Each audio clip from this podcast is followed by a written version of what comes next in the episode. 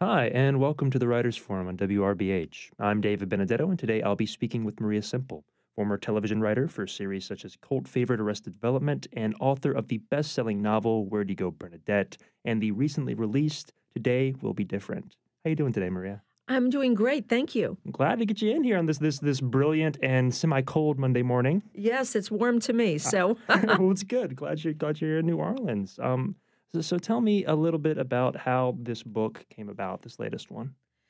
I was uh, needing to come up with an idea for my new book. It was overdue, and I'd been out on the road a lot touring for Where'd You Go, Bernadette, and it, it kind of kept dribbling on. And it was time for me to stop talking about the former book and start writing the new book. Mm-hmm. And Bernadette was really written in a burst, in a very uh, emotional burst. And I was feeling because my first novel had um, not sold very well, and it was a big disappointment to me. And I felt very ashamed of that and this kind of private shame that my first novel had been such a failure. I, at the same time, had moved to Seattle and didn't fit in very well, or was basically taking out all my personal problems on this entire city of people I didn't know and was deciding that I didn't like them just by the looks of them. And in in that moment, in one moment, I realized, wow, that's kind of funny that an artist who can't get over failure, instead of taking responsibility and moving on, instead turns poisonous and angry about a bunch of moms at school who have never done anything to her. And so it was kind of from that root of pain and of kind of toxic self-pity and and rage that I didn't know where to direct it. I wrote Where'd You Go Bernadette, who was, you know, she was a failed artist, a failed architect who had this shameful chapter in her past and in, and instead of moving on, she became a shut in. Mm-hmm. And so th- that really was how I started writing You Go Bernadette. Now, so with the new book, I knew on some level I needed to tap into something that was very powerful and and that had a lot of emotional resonance to me and, and probably not good emotions. You know, it should be bad emotions. It should be the stuff that I'm ashamed of that I don't want people to know about. And so I didn't really know what to write about because I was now a successful author and I lived in a city now where people generally not just liked me but admired me and wanted to be my friend because they love my book so much. And so I decided that what I would do was start my new book by going to my writer's room early one morning where I like to write mm-hmm. uh, when I'm almost still in a dream state and I thought I'll just take out a yellow pad and a pencil and let me just see what happens. And so I ended up writing what turned into the first page of my new novel. I had no idea that I was actually going to be so efficient and productive and actually write something, but I'll read to you what I wrote that morning. Please. Today will be different. Today I will be present. Today, anyone I'm speaking to, I will look them in the eye and listen deeply. Today, I'll play a board game with Timby. I'll initiate sex with Joe. Today, I will take pride in my appearance. I'll shower, get dressed in proper clothes, and only change into yoga clothes for yoga, which today I will actually attend. Today, I won't swear. I won't talk about money. Today, there will be an ease about me. My face will be relaxed, its resting place a smile. Today I will radiate calm. Kindness and self control will abound. Today I will buy local. Today I will be my best self, the person I'm capable of being. Today will be different. And so once I wrote that, I realized, wow, I think that's my new book. I think I'm writing a book called Today Will Be Different. And it's going to be about a woman who, even though she has all the components of happiness, she still is disappointed in herself and feels like she cannot love well the people she loves the most.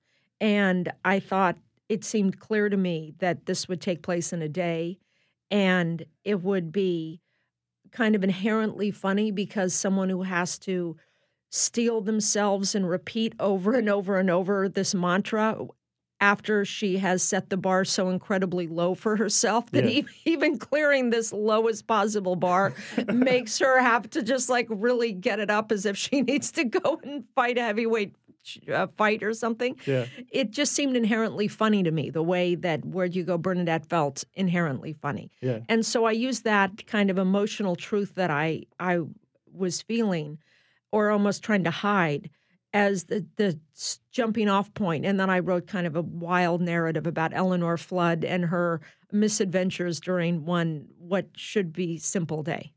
No, I love it. I love it. That's great. Um, one of the things about your writing is you turn to funny really easily, and a lot of people really admire your work for uh, those those comedic turns, but the truths held within. Were you always like that in your writing, or did it was it something that evolved over time? I think it evolved over time. As you mentioned, I was a TV writer for a long time, and in TV, even though I think I probably brought in as much of my real life to the shows I was working on as as anybody Mm-hmm. did, and I think even to this day, people remember it fondly that I would come in and tell a story about my life and say, "Let's do a show about that." That really is not the right form for it. There's so many constraints in television, and there's so much um so many masters you have to serve you know? It's a it's 22 minutes. You have to service all the actors. You have to make get it past the network the studio the censors uh the advertisers the actors themselves the other writers you Mhm. know? And so at that point the budget issues i mean i could go on and on. I don't want to it'll give me ptsd yes to go back but there's so many constraints that almost the last thing you're thinking about is finding the truth.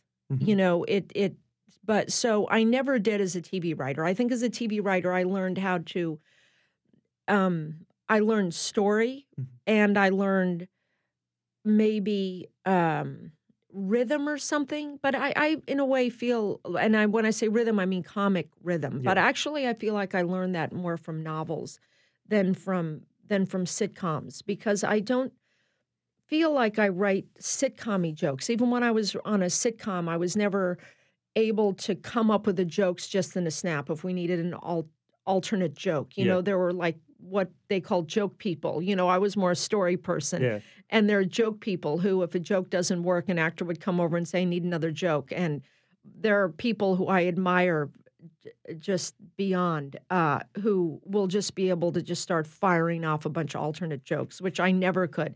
And so I felt like I I got story and I got hard work, I'd say, from from television. Yeah. And it wasn't until I started writing books that I think I really found my voice and I really realized that that keeping to the truth could be funny. Yeah. You know, I actually never what's so weird about and I, it seems like I'm being disingenuous, but I'm actually not trying to be funny. I'm trying to be true and I'm trying to be entertaining. You know, I have a thing on my desk that says, is it true? Is it entertaining? You know, and and the truth is just the true to me means is it something that happened to me and that I have clarity about, you Mhm. know, that and it's not it's not only did something happen to me, but is this something that I've observed that I can make a case for that seems l- like it's coming from my unique perspective. So th- that's the truth. That's the truth. And then the entertaining really has to do with the story, I would say, is that am I putting it across in a way that's going to keep the pages turning? Yeah. It's not just some indulgent exercise of something that I want to to put out there just for my own narcissistic purposes. You know, I'm really there for you. I'm really there for the reader. I feel um, very animated about that. Like that's really what gets me in my chair every day. And that's I think about I want to have I want to deliver a really good reading experience to someone. So that comes first. And all the other stuff actually fits into that.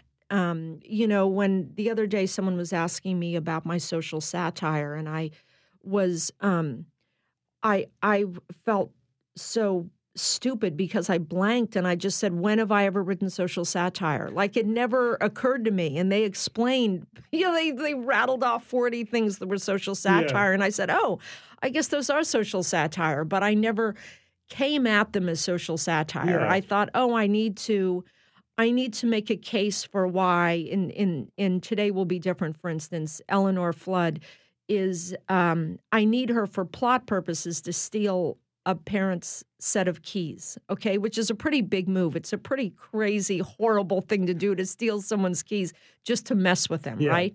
And it's a very important plot point. And again, that's what I was writing towards is the plot point. And so I think, how do you possibly justify stealing a stranger's keys? Um, and I started thinking about it, and it's Eleanor with these parents. And I thought every time I'm with parents, I I think that they're younger than me and they look better than I do and they just have it together more than I do and they seem to love their kids in a much more simple, clean way than I do. You know, I go into school and I'm constantly conflicted about all the volunteering and I can't do it just purely with a smile on my face. You know, I'm always I just have to bring this this conflict into it. And so I thought, wow, those are enough buttons to push that I think could could could send my my narrator Eleanor in like get her a little off kilter that she's just now faced with all of this self-loathing the minute she walks into this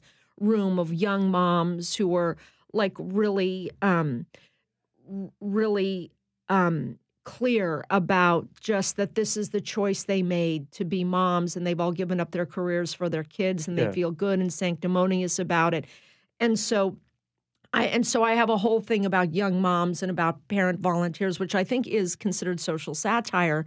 But to me, it wasn't. It was how do I get my character to the place where she would want to put the hurt on one of these people kind of irrationally. Yeah, and that's yeah, why I wrote that. So it's funny. So I, I that I really come to the humor, I'd say more from a plot level. Yeah. No, I think that that's just incredibly interesting, and I, and I love what you say about you know truths being inserted with these entertaining story arcs because we like to hold um, some of the great novels or even movies and films of our time at these high esoteric places. But if you look at 100 Years of Solitude, if you look at The Seventh Seal, they're hilarious. They're Yes. really funny as well. But we take that out of it when we put it on these these pontificating platforms, right? Yes, and and I would further that by saying that that what what we also take out of it is what page turners they are. And mm-hmm. in fact, I teach fiction and I am always about story, story, story, story. I have fiction writing. And I'm always telling my students story, story, story. And I think that they think, oh, here comes, you know, the bull in the china shop who has bad taste, who's trying to impose story onto our b- beautiful little precious, you know, navel gazing works of art. And so I I always start out by uh, I it's funny. I used to call my my class the first twenty pages, and then I realized that's just giving them way too much time to get the story started. And now I literally say the first five pages. There you go. Yeah, because 20, it's like, no, come on, you got And now I swear my next class is going to be the first page because I do, um, I Xerox uh, the first pages of classic works of literature, Yeah. you know, of of Lolita, of um, uh, a a book I love, Billy Lynn's Long Halftime Walk, Mm. of uh, Anna Karenina, of Madame Bovary. You know, these Yeah. are just kind of undisputably great works of art. And I just, I Xerox the maybe one or two pages at the most and say, look at what what's being set up on this page. Like, look at the questions that are being raised. Look at the the the answers that you now want only in page one. That you're going, wait, what is you know? Oh, it's a little odd. I want to find out what it's odd. Or oh, wow, that person wants this thing. Are they going to get it? You Yeah. know, even in page one or page two, you're actually very invested in the story. Mhm. And so I I maintain that you none of these works of literature uh, would be what they are without a strong story sense. But it's no one really thinks in terms of story. Yeah, I mean it, it's it's hard. It's not the natural thing, especially when you go into it the first time. And I, I love that you're you're approaching it from this way that story should not be your enemy. Story is how you compel all the other things you want to include in it, right? Oh, very much Yeah. so. Yeah, and and and it's it's not to me. It's not an overlay, which I think a lot of people just think, oh, I have my novel and now I have to come up with a story, you know. and so and so my thing is that story is character. You know that you have to even that it's only about a character. It's like, what does the character want? How's the character going to go about doing it? And then you have your story. It's not this kind of false thing that you put on top of it. It has to start with the strong characters and the desire. And now, in the first page, um, that I wrote that I that I read to you. The reason why I thought this was a novel is because it actually starts out with, even though it's a very small list of what she wants, she's like, This is what I want to do today. Yeah. And this is how I'm going to go about it. And it's a very clear statement of a desire, which is really kind of story 101. It has to start with a desire. And it doesn't have to be the desire to, for world peace, it can be the desire to just change um, to not wear yoga pants all day long, to Yeah. try to just kick it up a notch in terms of your personal appearance. As I always find, as long as you have a character wanting something, then and and they have a plan for how to go about getting it, you're instantly um, instantly hooked in Yeah. and you're just like, oh, how's it going to turn out? And that's really all story is Mhm. is is the is the, uh, for the reader saying, hey, how's it going to turn out? And it's unbelievable to me how many things I read where they're not even giving you that. Yeah. You just think, wait, what right do you have that I'm turning the next page? Right. Yeah. No, I agree completely. I think that's really interesting. Um, writing it in the time frame of this one day, did you find that harder? Uh, were you focusing more like on minute details and things, or was it easier for you in some ways? It it was it was a challenge that that I had set out for myself clearly, you Yeah. know, and but but I think that with every novel you write, I think at some point you have the parameters and you must have the parameters. You know, it it's because it has to be a coherent, kind of self-organized work of art. And it doesn't mean on the first page or even in the first draft. And well, let's hope by the, by the end of the first draft you know what it is that you're writing. But but you know, I think that you do um, that you do uh, have to have constraints, and I like constraints. You Mhm. know, I I find more often than not um, that I'm using the analogy that children like boundaries. You know, and I feel like writers like boundaries, readers like boundaries. I think boundaries are good. You know, so so to me, I like having the boundaries. Now, when I had a book I, I decided that I would write a book that would take place in a day.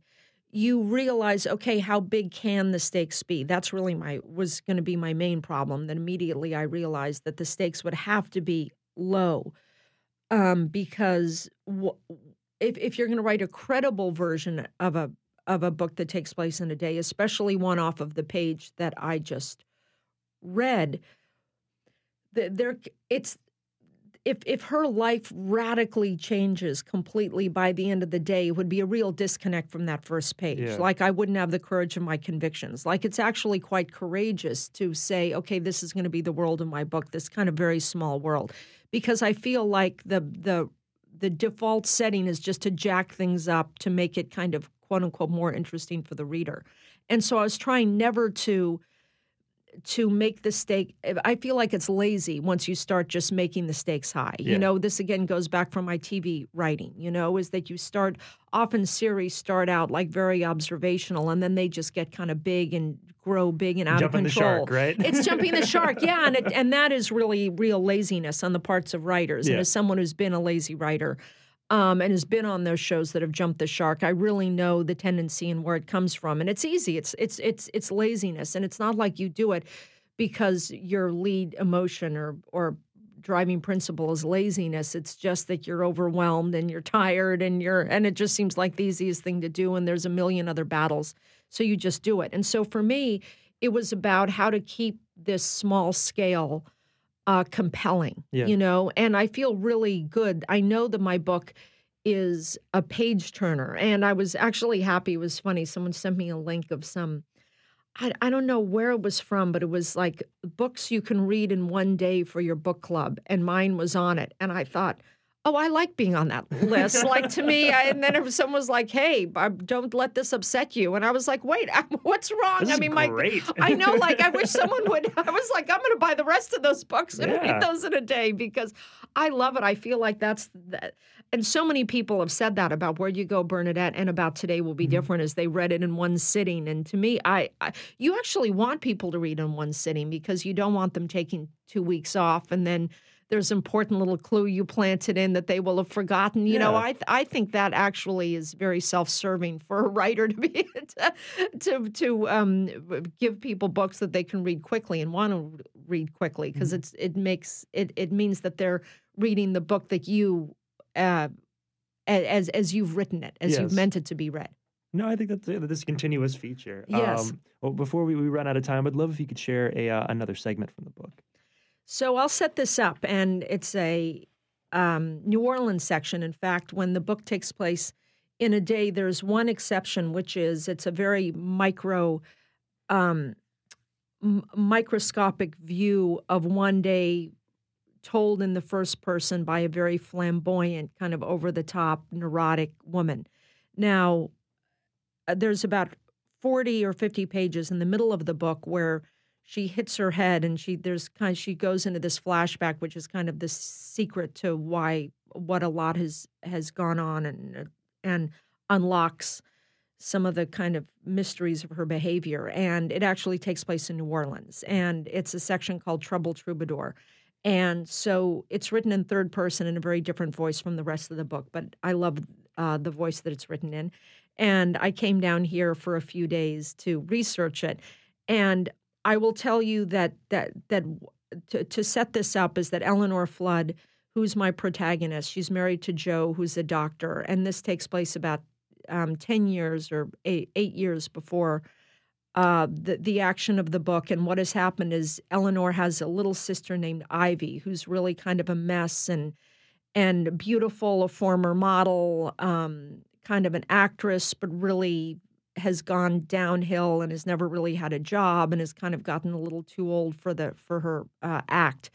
And that along comes a guy named Bucky Fanning, Barnaby Fanning, who is a um, the heir to a New Orleans fortune. He's from one of these really big New Orleans families, mm-hmm. but he's a ne'er do well and has never uh, really worked, but is very critical and and really a piece of work. He's a he's a he's the captain of a, a, a crew that I've named Chaos, and so this is uh, this is the scene where Eleanor and Joe uh, and Eleanor is really shocked that this horrible guy Bucky, who always wears black and is very strange and hard to figure out, where um, she, she's still in kind of shock that that her sister has married this um, this guy uh, or excuse me, is getting married to the guy, and now she and Joe come down to New Orleans for the engagement party that's held in um, in Bucky's um, in a house in the Garden District. Lovely. The engagement party was held in New Orleans. One of Joe's rules: the first thing you do in a new city is take the public transportation. He and Eleanor chugged along St. Charles in the overstuffed streetcar. From afar, the live oaks seemed to drip with strands of Spanish moss but up close they were just Mardi Gras beads, months old, stuck there. Eleanor and Joe hopped off at 3rd Street and crossed. The Fanning mansion was on the good side of the avenue, the riverside. 2658 Coliseum stretched the entire block, its iron fence skillfully wrought into stalks of sugarcane. A plaque told the history, but it was too dark out to read. The mansion door swung open courtesy of a courtly black man in tails with white hair and white gloves. He was Mr., the husband of Taffy, both uniformed servants to two generations of Fannings, and hopefully a third, now that Bucky had returned from New York with, of all things, a bride. Eleanor and Joe entered. The living room was a swish with ball gowns and tails. Just as an O was about to escape Eleanor's mouth, She'd worn flats and a knee length dress she had no time to iron. A mint julep was thrust into her palm. The shock of the frosty silver tumbler slapped Eleanor's face into a smile. Eleanor, Joe! It was Ivy wearing a pleated chiffon gown, lime with orange flowers and sleeves that hung like calla lilies. She gave it a twirl. 1972 Lilly Pulitzer. It belonged to Bucky's mother. Did you know that if you admire something, the person has to give it to you? That's the Southern way. Ivy took Eleanor's hand and introduced her around. The frailty was still there, but without the undercurrent of unpredictability. No, being adored by Bucky, and she was adored, no question, the way his soft gaze infused her, the delight they took in each other's words, the way his forearm fit the curve of her waist, had softened Ivy's edges.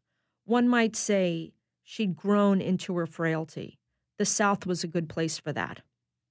Politicians and oil barons, lawyers and historians, shipping magnates and ne'er do wells, to a person they loved, Ivy, had fully embraced her, and by association, Eleanor and Joe. Eleanor had never before felt so fascinating. In turn, those she spoke with became fascinating, and in the and so the bonhomie spiraled up, up, up. The air felt cozy with kindness and laughter, not like New York, where people you talk to perpetually scan the room for someone better. Manners, Eleanor grasped through the haze of mint juleps, weren't a function of hollow snobbery and misguided airs. They were a profound act of generosity. Granny Charbonneau sat sternly in the corner, both hands firmly on the long handle of her cane. At one point, she flapped her hand at Eleanor. Are you the sister? Granny Charbonneau barked. Maybe you can convince Bucky to stop dressing like a hangman. At the food table, Eleanor couldn't get enough of the hot spinach dip. Taffy leaned in and shared the secret ingredient Campbell's cream of mushroom. Bucky's mother led Joe over. This one I just want to slip in my pocket. Earlier in the day, she'd cut her forearm sharpening the blade of the push mower. Mr. hurt his back, and what's the alternative? To hire a team of gardeners? I can cut my own lawn. Later, Eleanor found herself alone. She dropped into a fussy love seat. The pillows hit her low back in just the right spot. Bucky's Pomeranian, Mary Marge, leapt onto her lap and curled up. Hello, you, Eleanor said to the pooch, startled by how thick tongued it came out. She was unaccustomed to the relentless salvos of alcohol. Chunky leather scrapbooks lined the coffee table, their sumptuous padded covers begging to be opened. Eleanor obliged. On the first page was a truly weird photo the Royal Court of Chaos. Grown men and women in outlandish costumes, their faces morbidly serious, more wax than human. Bucky in beaded gold satin shorts, gold shirt, white tights, rouged cheeks, a platinum blonde Prince Valiant wig, and a fountain of ostrich feathers springing from his gold headpiece, stood among the similarly lurid king, queen, pages, and maidens. Those parties start next month. It was Ivy with Bucky. I couldn't be more nervous. Bucky's making me take curtsy lessons so I don't embarrass him before the court. Ivy, my love, Bucky said with mock exhaustion. It's not a party, it's a ball. Finally, someone to do all my thinking for me. Ivy mimed, plucking her head off her shoulders and handing it to Bucky. Bucky, Eleanor said, straining to enunciate, I want to thank you for making my sister so happy. My life will have been a failure if spent making your sister happy, Bucky boomed. I won't rest until the sun and the moon redden with shame, knowing Ivy outshines them both. We're flying to Italy to have me fitted for white gloves, Ivy said. If you're sitting in the front row, the gloves have to be over the elbow. Don't you love it? It's on the front row, darling, Bucky said. One sits on the front row. Please don't hold it against me, Bucky told Eleanor. But the future Mrs. Fanning and I must beg our exit. The Times Picayune has arrived. With Bucky gone, ruddy cheeked Joe joined Eleanor. Wow, he said, the pillow hitting his back in the sweet spot. I know. Make room, make room.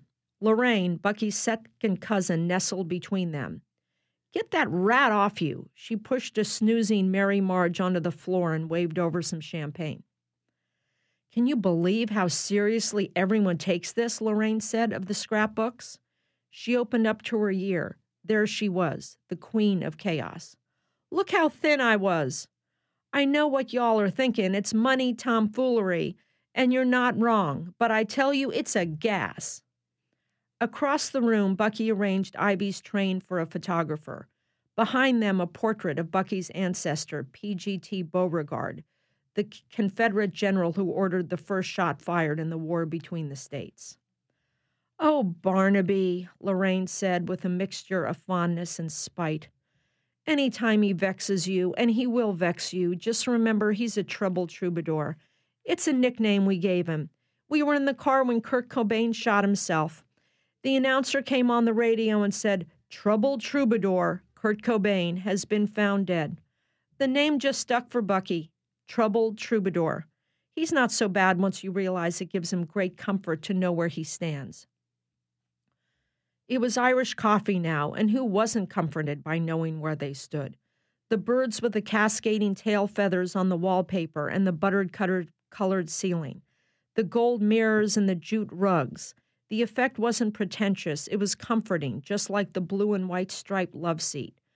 Who would have thought blue and white stripes went with butter and birds and gold and jute? But it worked. So did being looked in the eye when people spoke to you, and teens in tuxes conversing with adults. Why not waiters in tails and white gloves? Why not Bucky's mother and her friends in decades old dresses, sun damaged skin, frosted lipstick, and low, chunky heels? Why not flowers from the garden and ding julep tumblers and food that's good but not great? When Dixieland music started playing, the splash of the trumpet and the belch of the tuba confused Eleanor at first because it was clearly live, but not coming from inside. Then, faintly through the garden windows, Eleanor saw them joyous black kids in short sleeves and neckties, playing for the party, outside so it wouldn't be too noisy. They could see in, but Eleanor couldn't see out. Why not that too? Thank you so much. Thank uh, you. Um, I think there's so many small little nuances in there that you know, living in New Orleans and, and you know, having been aware of that scene and, and, and a part of uh, some of those things on the exterior, at least, uh, you nail a lot of things on the head, which is great, but in this really amusing and kind of absurd manner without like taking it out of its like actual substance, which is really cool. Oh, good. Well, you know, it was interesting because I came down here to research that the New Orleans kind of social world, yeah. and I didn't know much about it other than the pictures I saw of the the pageants and the courts and everything, which are really lurid and kind of crazy, and you can't believe adults do conduct themselves that way, and then go to go to jobs as bankers and things, and you know, or, or proper members of society. But when I came down and I did meet the, the, the some of the people in this world, and they were all so kind and so generous and so wonderful. And it was important to me as I was writing the section to present it as kind and wonderful. Um, yeah. And these people and there's one very bad egg in it, this guy Bucky, who's really just causes an enormous amount of trouble. So it was important to me to kind of, you know, and I think in that passage I wanted to convey that Eleanor kind of came from the outside expecting to judge it, you yeah. know, and starting out with, oh, there's the black man answering the door, you know, and she's a, a kind of rankled by that, thinking like, oh, this is racism and this is not what she's used to. But she goes down there and kind of recognizes that everyone's so kind and the manners and she's never felt so good and then the drink starts to the drink starts to kind of soften the edges yeah. and then and then that's why book ended that at the end with the black kids outside and they're outside they're not inside and she's like oh what's so bad about that you know and so it's like her kind it's of complete transformation exactly yeah. and her kind of moral kind of degradation or, or not you know yeah. i really i, I want to make it ambiguous because mm. she hasn't done anything that bad she all she's bought into is the kindness and and who's the so i wanted to make it kind of ambiguous but sinister in the same way but Drinking really yeah exactly but the sinister hopefully you know comes from bucky the the bad egg. Yeah no i, I love that i love that passage. Um, we don't have a lot of time. I did want to ask you one more question if yes. you don't mind. Um, if you weren't a writer this is a, a two-pronged question. If you weren't a writer uh, what would you be doing or what would you want to be doing?